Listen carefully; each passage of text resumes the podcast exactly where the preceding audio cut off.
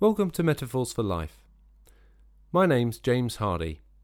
I'm producing this podcast as an invitation to consider a variety of different perspectives on the challenges that we face in life, to encourage flexible thinking, expand horizons, and help you to engage with life and the things that you find most important to you just now. I'm a CBT therapist, which stands for Cognitive Behavioural Therapy, and I have a particular interest in acceptance and commitment therapy or ACT.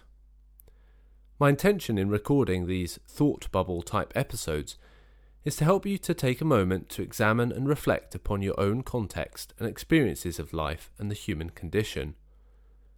Using a bite sized thought for the day or pause for thought style format, the content of these episodes is designed to encourage psychological flexibility, rooted in the principles of evidence based psychological therapies and self help for improving mental health and well being.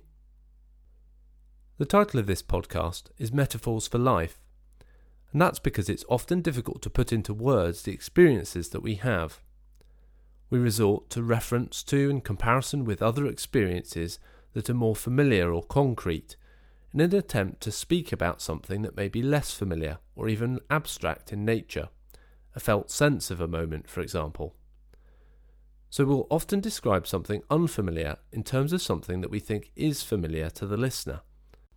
For example, you might have heard someone trying to describe the taste of some unusual food start by saying, It's a bit like chicken. Or you might have listened to a person describe the taste of a wine or the colour of a paint sample with reference to all sorts of things.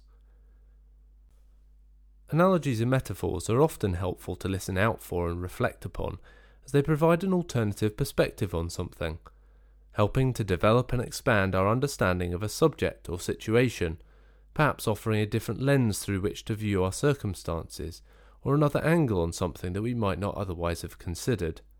For example, we're used to hearing about the ways in which we relate to the people around us, but what about giving some thought to the way that we relate to our own self, our personal and private experiences, or the stance that we take towards life?